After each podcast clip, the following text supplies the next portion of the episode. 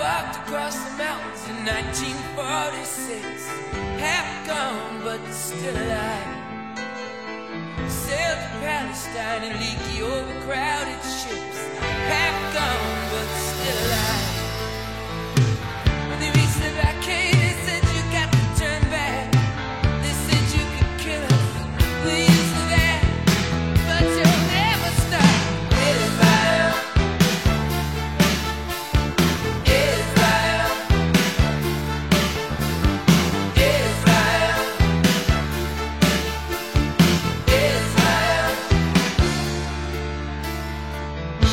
Innocent victims all around, starved and murdered and pushed far from their home. Oh, bombs and bullets on both sides,